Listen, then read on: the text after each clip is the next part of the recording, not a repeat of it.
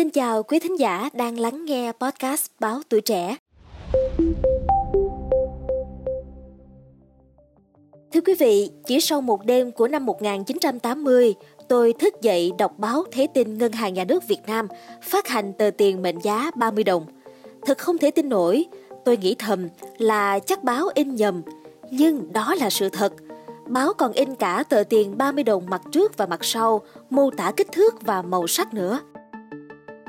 Những đồng tiền mệnh giá 30 đồng đó được bắt đầu bằng số 3.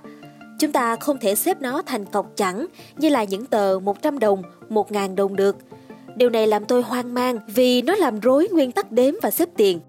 Nhưng đồng tiền mệnh giá số 3 này không phải chỉ từng có ở Việt Nam mà nhiều nước trên thế giới cũng đã phát hành rồi.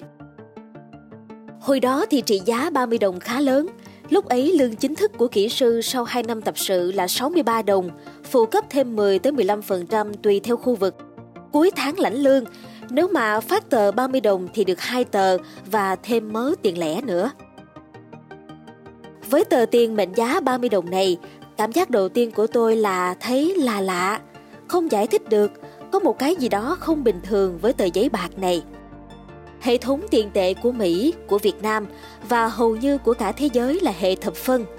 Con số 3 lẻ loi này không nằm trong cơ số của hệ thập phân mà đơn vị phải là ước số của 10, nôm na là những số cơ bản như là 1, 2 và 5.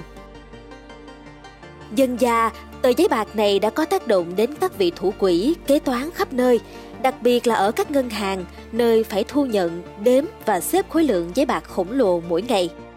Thử hỏi không điên đồ sao được khi nguyên tắc đếm và xếp tiền được theo từng khối, cọc là 10, 100, 1 ngàn tờ. Bây giờ lòi ra chú 30 nửa mùa, biết xếp làm sao bây giờ? 100 tờ 30 đồng thành một cọc 3.000 đồng, nhưng 3 cọc 3.000 đồng thì thành 9.000 đồng lẻ loi. Phải đệm vào 1.000 đồng giấy bạc khác để trở thành 10.000 đồng cho chẳng. Tờ tiền 30 đầu tiên của Việt Nam được phát hành vào năm 1980, cùng lúc với ba loại tiền giấy mệnh giá 2 đồng, 10 đồng và 100 đồng. Tiền giấy 30 đồng này có kích thước 144 x 71 mm, màu tím hồng. Đây không phải là đợt phát hành do đổi tiền, mà là phát hành bổ sung sau đợt đổi tiền 2 năm trước đó là năm 1978. Theo giá sinh hoạt và mức lương thời đó, nếu cuối tháng được phát tờ 100 thì khổ chủ phải thối lại tiền. Điều này trong thực tế ít khi xảy ra.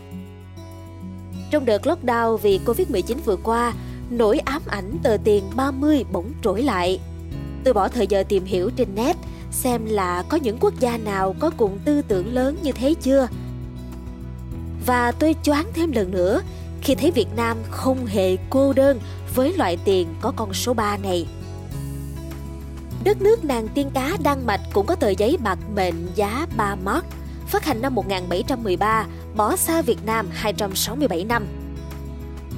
Những nước có mặt trong Liên minh ba đồng trước Việt Nam, ngoài Đan Mạch còn có Nga, Liên Xô, USSR từ những năm 1904 và Bulgaria phát hành năm 1951. Trong số giấy bạc có mệnh giá mang số 3 huyền thoại đó, nếu tìm một mẫu số chung cho các nước phát hành giấy bạc có số 3, sẽ dễ dàng thấy đa số là các nước này có quan hệ mật thiết với Liên Xô, Nga. Nga là nước có lịch sử phát hành tờ 3 rúp từ thế kỷ 19 cùng với các nước khác ở châu Âu, nhưng vẫn tiếp tục truyền thống này qua đến thế kỷ 20 và chấm dứt với tờ 3 rúp đây cũng là một trong những tờ giấy bạc mệnh giá số 3 cuối cùng của Liên Xô trước khi tan hàng vào tháng 12 năm 1991. Sau đợt phát hành đầu tiên năm 1980, Việt Nam còn một đợt phát hành tờ tiền mệnh giá 30 đồng nữa vào năm 1985. Lần này phát hành cùng lúc với đợt đổi tiền. 10 đồng tiền cũ đổi một đồng tiền mới, đồng thời phát hành thêm tờ tiền mệnh giá 500 đồng từ đây mà lạm phát xảy ra không phanh. Tờ tiền mệnh giá 30 đồng lần này có kích thước 150 x 75 mm và có màu xanh, hồng. So với tờ phát hành năm 1980 thì to hơn một chút, có màu xanh, hồng thay vì màu tím hồng của đợt năm 1980. Mặt trước in mệnh giá 30 đồng, mặt sau in hình ảnh chợ Bến Thành. Sau đợt phát hành năm 1985, Tờ tiền mệnh giá 30 đồng của Việt Nam được thu hồi dần và chấm dứt hồi nào không ai nhớ. Đó cũng là lần phát hành cuối cùng của tờ tiền này.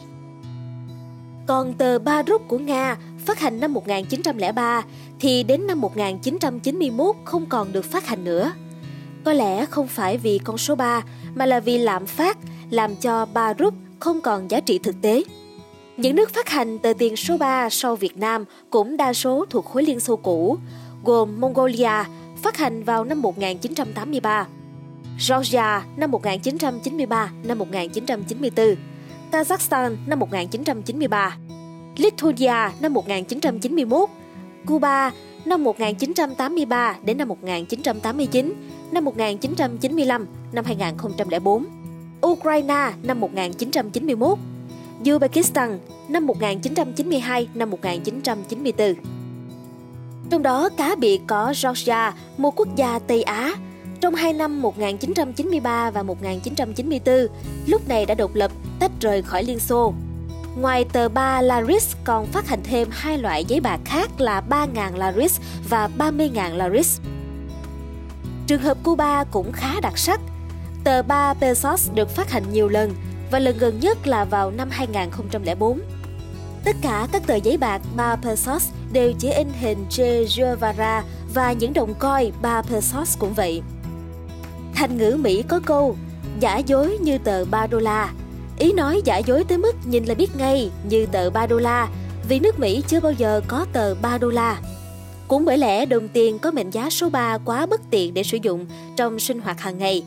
Ngay cả nước Anh bảo thủ với hệ thống đồng bảng và siêu liên rối rắm ngày xưa, cuối cùng cũng phải chuyển qua hệ thập phân vào năm 1971 cho nhẹ cái đầu.